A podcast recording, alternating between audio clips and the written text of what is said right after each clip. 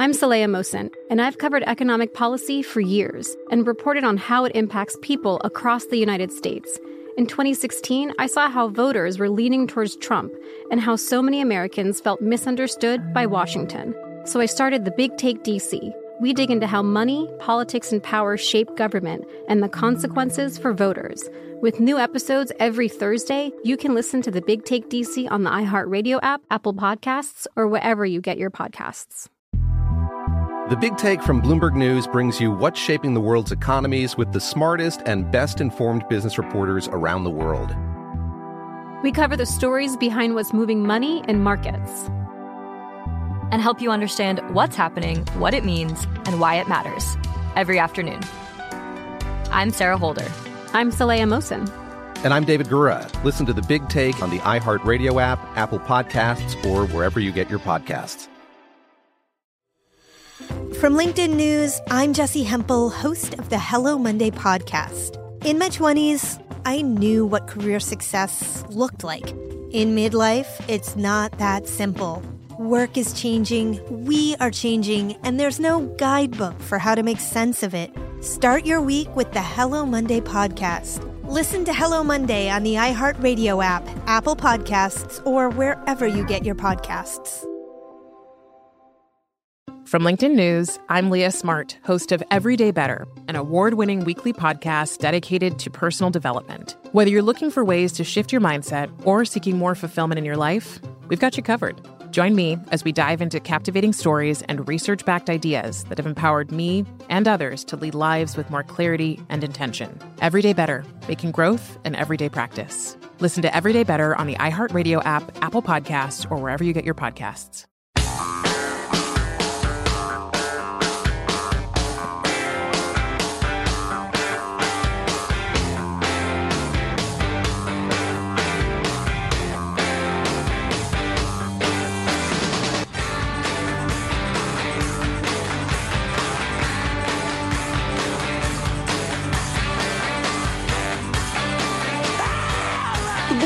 Governors voting overwhelmingly to immediately expel the once powerful and feared producer, saying the era of willful ignorance and shameful complicity in sexually predatory behavior and workplace harassment in our industry is over.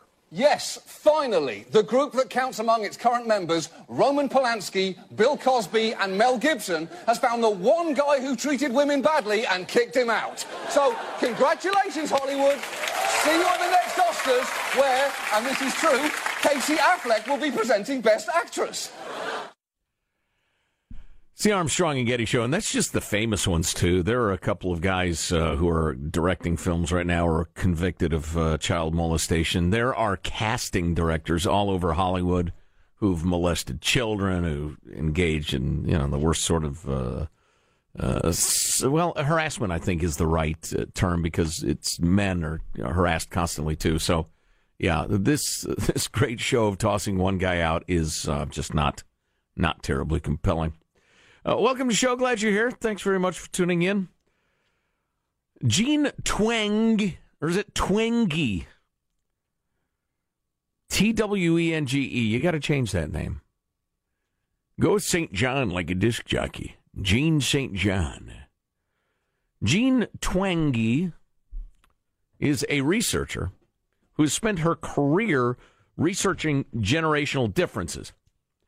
Now, we've always thought generational differences are kind of silly and overblown, but people uh, used to wear hats. Yeah, she she doesn't like separate generations. She just looks at behaviors and how they change.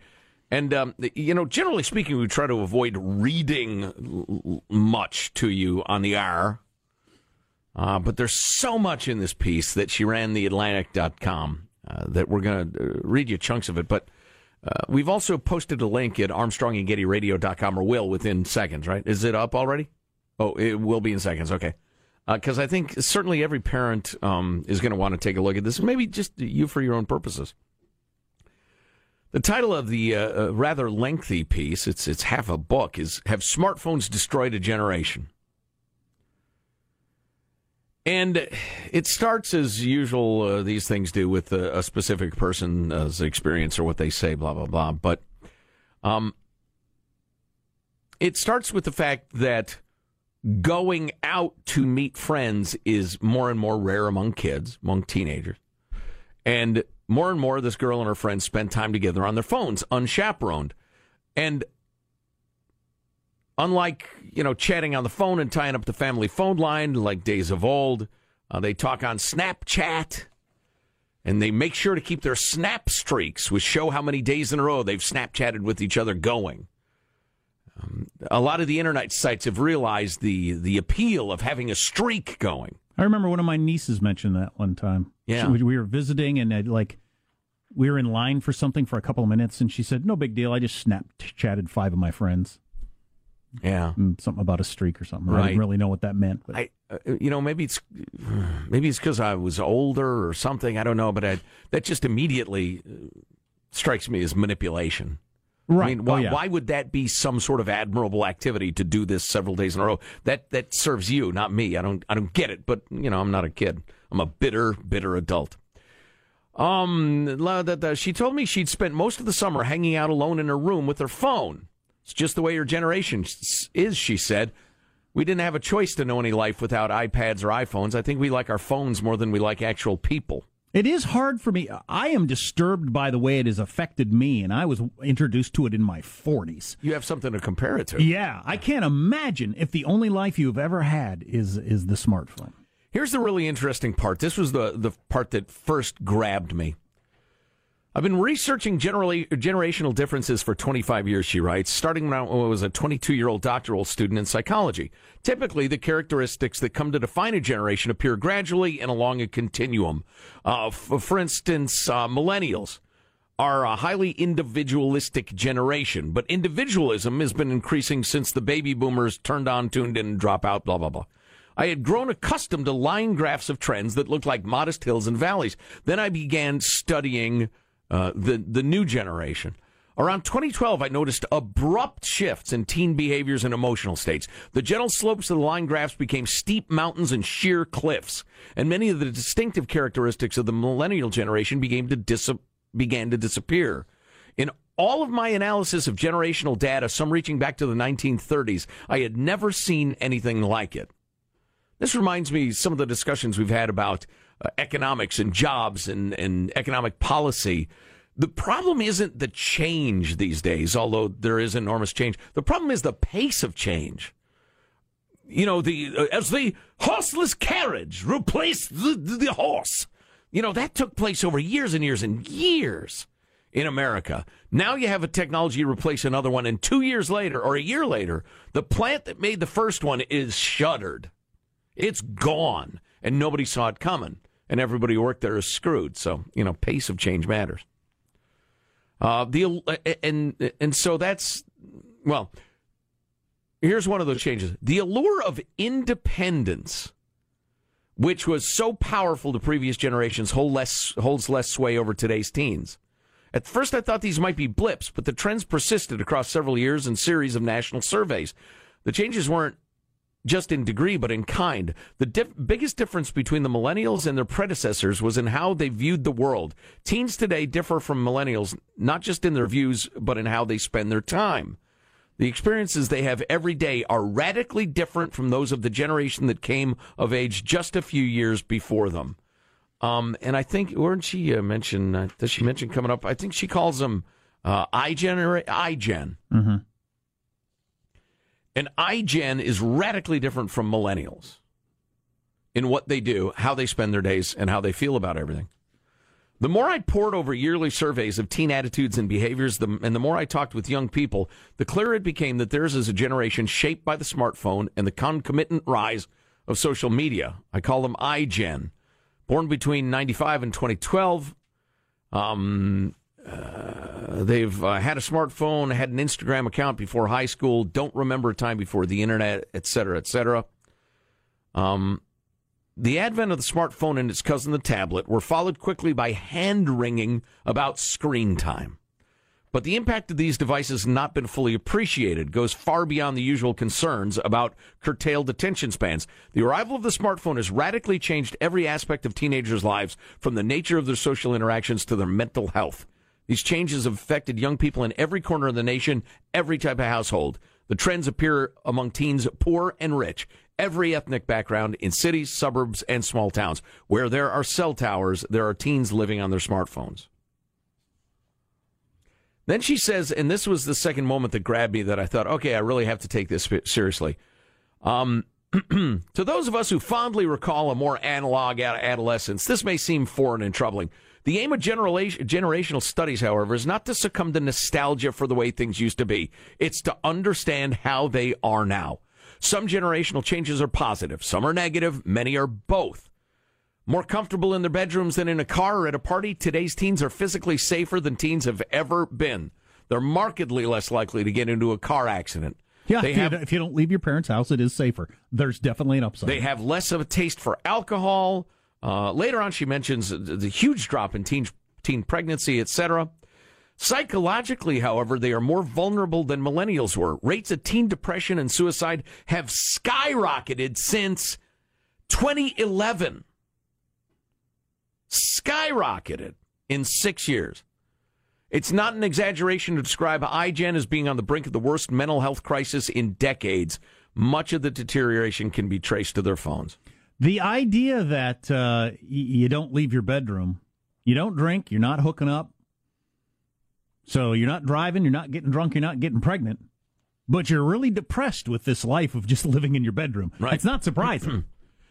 She gets into the data. We can take a break right now and then um, come back.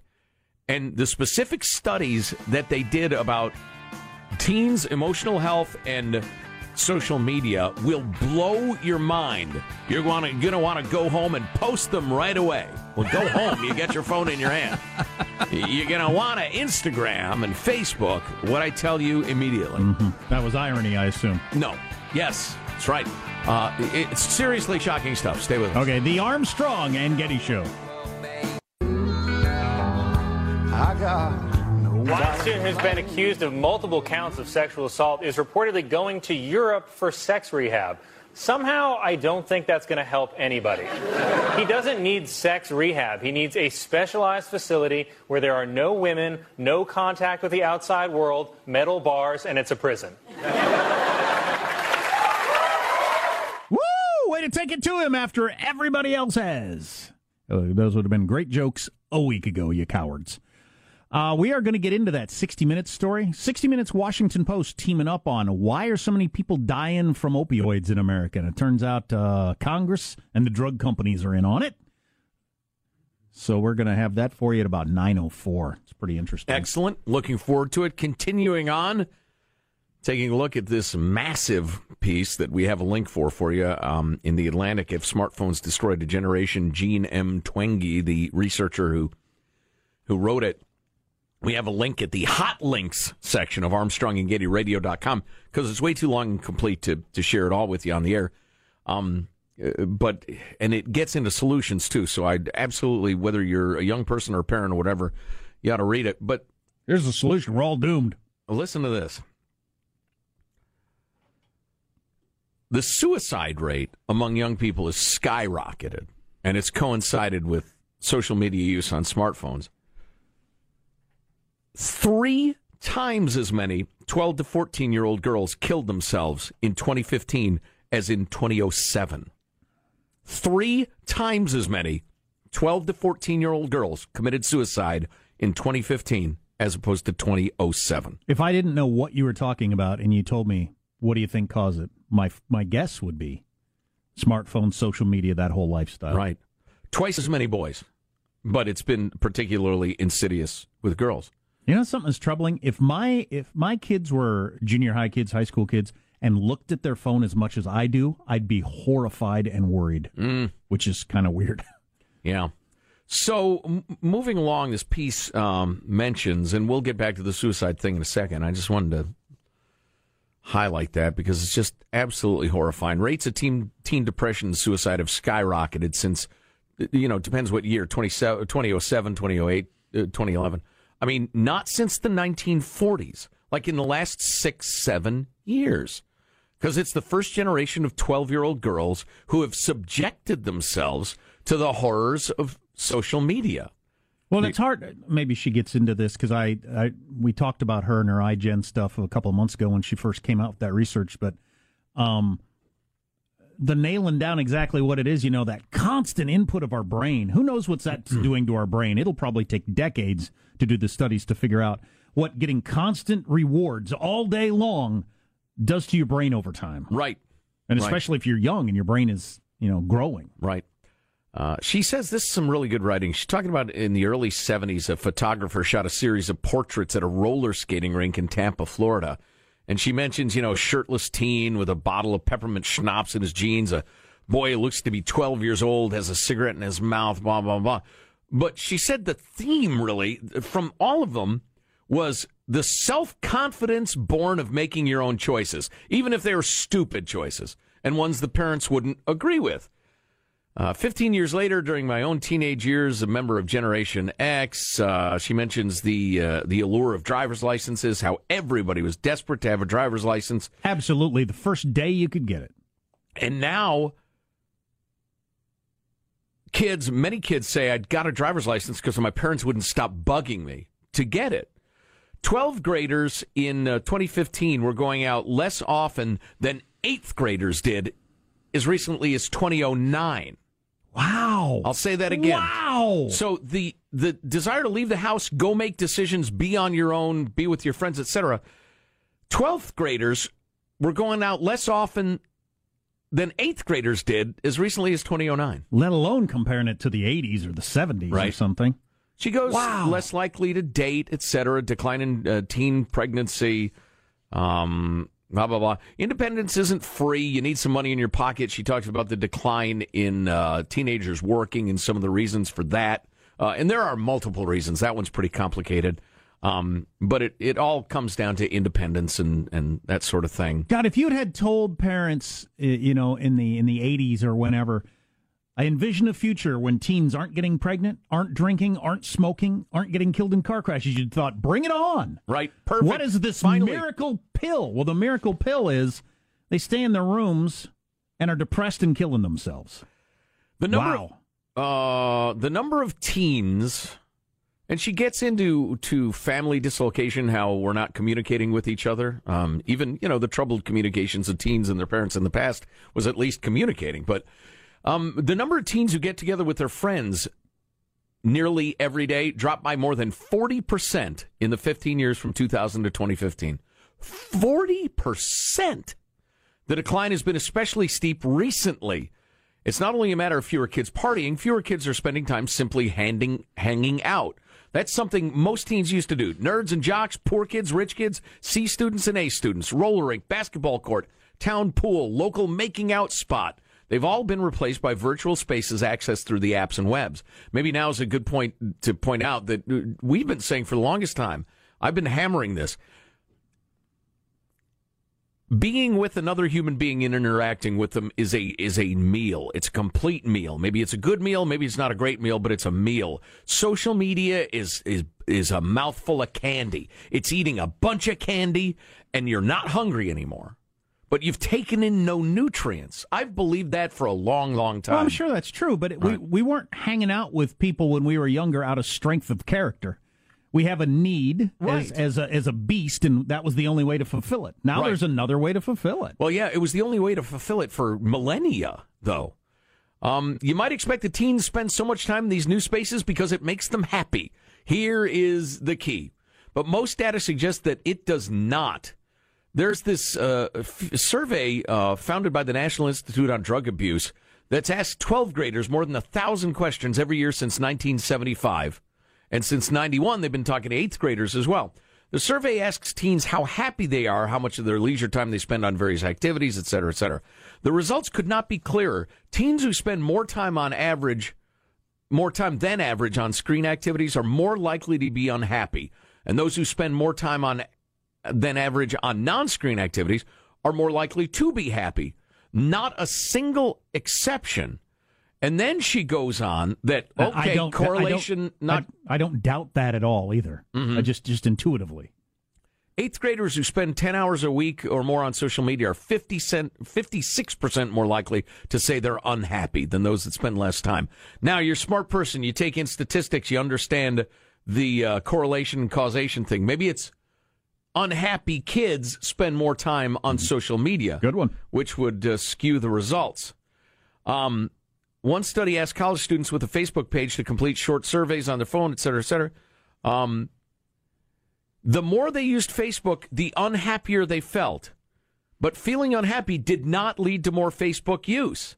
And there was a direct correlation. The less they used Facebook, the more they reported happiness. And it, was it was not correlation not equaling causation. It was direct uh, causation.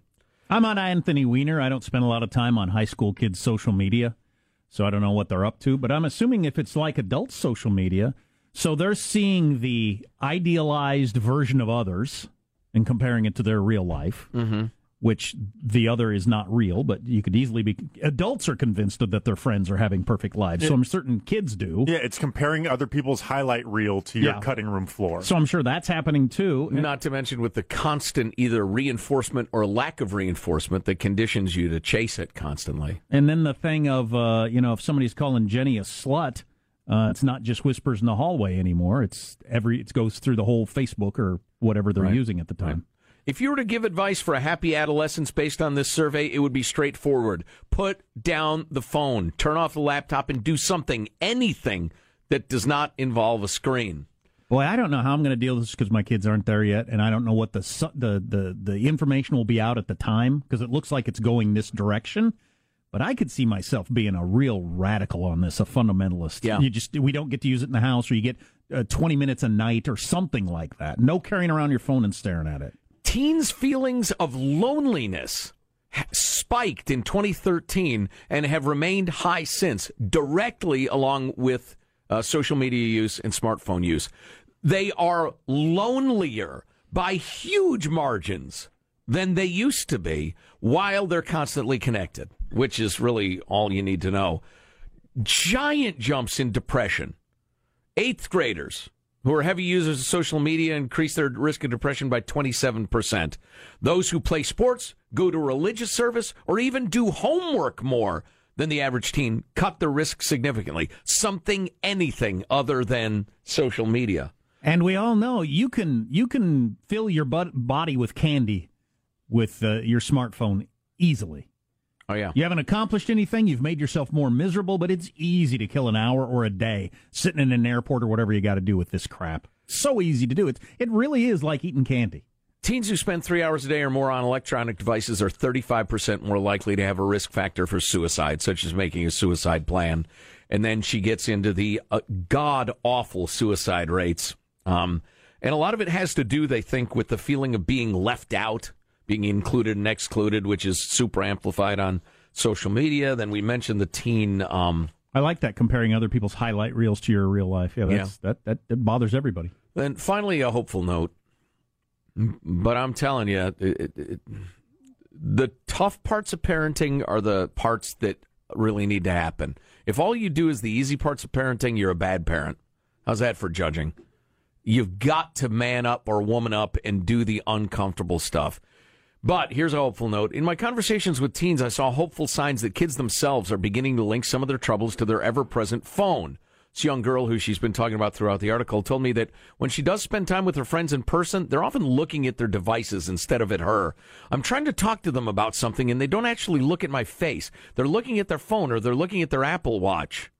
Um, what does that feel like when you're trying to talk to somebody face to face and they're not looking at you? I asked. It kind of hurts. She said, It hurts. I know my parents' generation didn't do that. I could be talking about something super important to me and they wouldn't even be listening. Once she told me she was hanging out with a friend who was texting her boyfriend. I was trying to talk to her about my family and what was going on, and she was like, Uh huh, yeah, uh huh. So I took her phone out of her hands and I threw it at my wall. I couldn't help laughing. You play volleyball, I said. Do you have a pretty good arm? Yep, she replied. I wonder where we're going to be ten years from now. I wonder if it's going to be they're going phones are going to come with a government government regulation or the you know the uh, pediatricians will recommend uh, people under 18 don't get them. I, I don't know where we'll be 10 years from now. You know, one of the reasons we went through the preceding two uh, segments was to address that very question. I just think awareness is incredibly important. I think that people need to understand that they're eating candy and not getting proper nutrition, and that it's particularly insidious for teens, in young teens. I mean, the suicide rate for 10 to 12 year old girls has effing tripled. Well, we've got awareness on the whole junk food thing, and we're getting fatter and fatter, and we've had awareness for 20 years. I'm Well, sure awareness always works. I hate to sound unfeeling, but l- look out for you and yours. Oh, yeah. Like I look out for me and mine. I'm not sure we can't help everybody, but save as many people as you can. I just wonder where we'll be. I'm hoping it's like a lot of things that come and go in society that once we're exposed to them for a while and realize what they're doing to us as well as for us, awareness increases. Yeah, it's all pretty new. Yeah, yeah. But I'm telling you, you gotta you gotta read the thing, read the whole thing. It's posted at Armstrong and Getty I, Radio. I don't have the attention span for that. I was concerned about if that. somebody could text me short parts of it. Bullet points. I will send you 430 brief texts. Right. That, will be the entire. That would be Right. awesome. Yeah. Because each text is a ding, and my brain goes, yes. I got something new to look at. The most exciting text of my life. God, and imagine if you're an adolescent without any good, solid sense of who you are, and and you know what your life means, and and the fact that you can take the slings and arrows because you know haters are going to hate or whatever. You can't please everyone. No, you're a you're a 12 year old little girl for God's sake. You know the or, old- or a young boy. You know the old joke uh, that uh, nobody's on their deathbed and thinks, I wish I'd have spent more time at the office? The modern one is definitely going to be nobody's on their deathbed and wishes they'd stared at their phone more. Right. Spend more time on Facebook. Nobody. What's coming up in your news, Marshall Phillips? Well, we got a world in turmoil. Former White House strategist Steve Bannon declaring war on the GOP establishment, and brother on brother at tomorrow's Weinstein Company meeting. Expect a blowout. Stories coming up minutes from now. Armstrong and Getty. He's going to be allowed in? Stay tuned, Jack. I will, to the Armstrong and Getty Show. I'm gonna throw. I'm gonna throw this phone across the room. Why don't you all?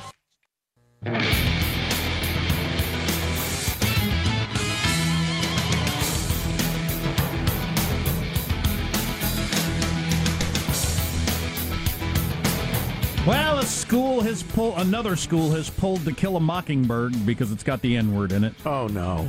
Oh, That is- no. That is where we are as a country. Oh, no. The first time ever a drone has crashed into a passenger plane. People Oh. were worrying this would happen some at some point. Oh, boy. Is there uh, any loss of life or anything? Megyn Kelly with the lowest ratings today has ever had. Maybe lower than her cable news show. They haven't got the final numbers yet. A bunch of stuff on the way. Right now, news with Marshall Phillips. Quick update the two largest fires in Northern California now more than 40% contained. Some people being allowed to return home as mandatory evacuation orders are being lifted in some areas. Sonoma County fire officials say they're trying to bring people back in an orderly way. A lot of factors go around that for safety for you, your families, your children, to let you back into those areas. At the same time, we're still evacuating other areas. Now, 75,000 people still evacuated. At least 40 people were killed, and more than 5,700 homes and other buildings destroyed by those fires. The president and Senate Majority Leader Mitch McConnell due to sit down today for what uh, could be a rather tense meeting at the White House since the two have been publicly clashing over health care and the inability of the Republican led Congress to pass any meaningful legislation. Now, some conservative groups calling for McConnell's resignation, including former White House chief strategist Steve Bannon, who was telling religious conservatives at a Sunday meeting he's committed to dumping McConnell and other establishment Republicans. Right now, it's a season of war against a GOP establishment. This is not my war. This is our war. And you all didn't start it. The establishment started it. Steve Bannon Yeah. declaring war. I don't think Go get that 'em. Trump and McConnell having lunch thing. Politicians and businessmen, they have no feelings. They have the ability to just look past everything for what they want to get accomplished. Mm-hmm. Don't you think?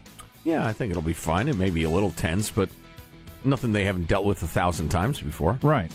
Where it ends, nobody knows, though, because No. Bannon No. has declared, uh, well, you just heard it, war on the quote unquote Republican establishment, and anybody who stands in the way of Trump's agenda as he sees it will be receiving giant, uh, uh, well, they will be challenged by people in the primaries who will be receiving giant influxes of cash, infusions of cash from Bannon and his financiers.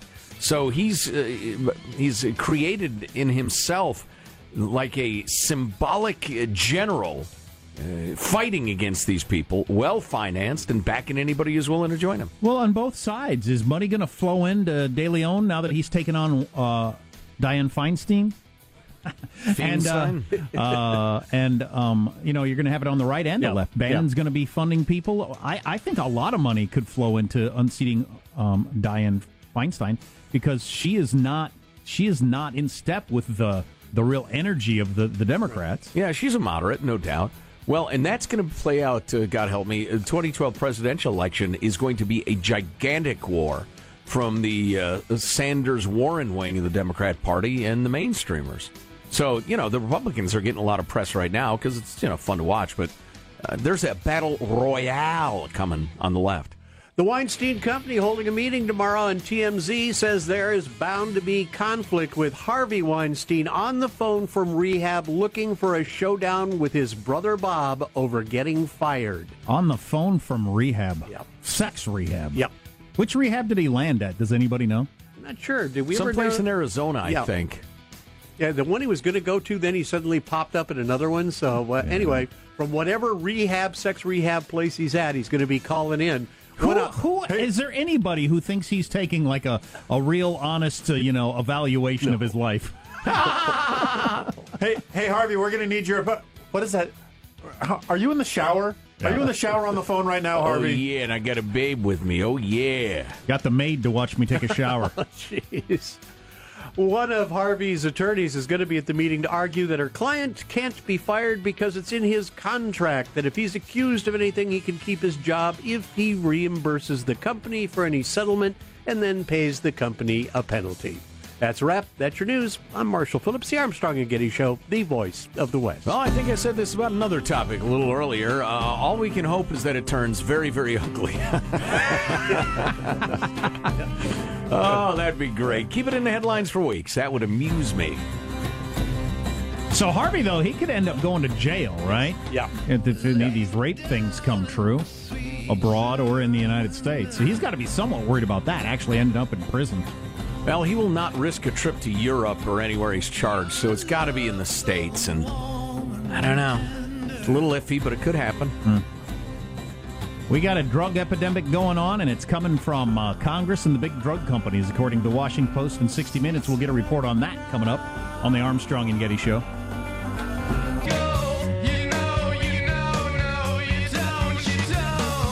Equifax executives sold nearly $2 million in company stock days after the data breach was discovered. Wow. Selling stock before the public knows there's a problem is one of those things that looks suspicious whether or not you're actually doing something wrong. It's like walking into a petting zoo with a bib on.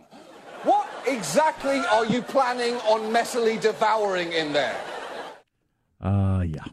Um, so thanks for tuning us in. One of Positive Sean's causes, if you uh, if you remember, is that he's been claiming for years that Stevie Wonder can actually see, Ah, and that, right. it, that it's a hoax for some reason. It's a hell of a long running hoax. Cover of the National Enquirer currently on your grocery store newsstand. Stevie Wonder can see again inside the incredible medical procedure.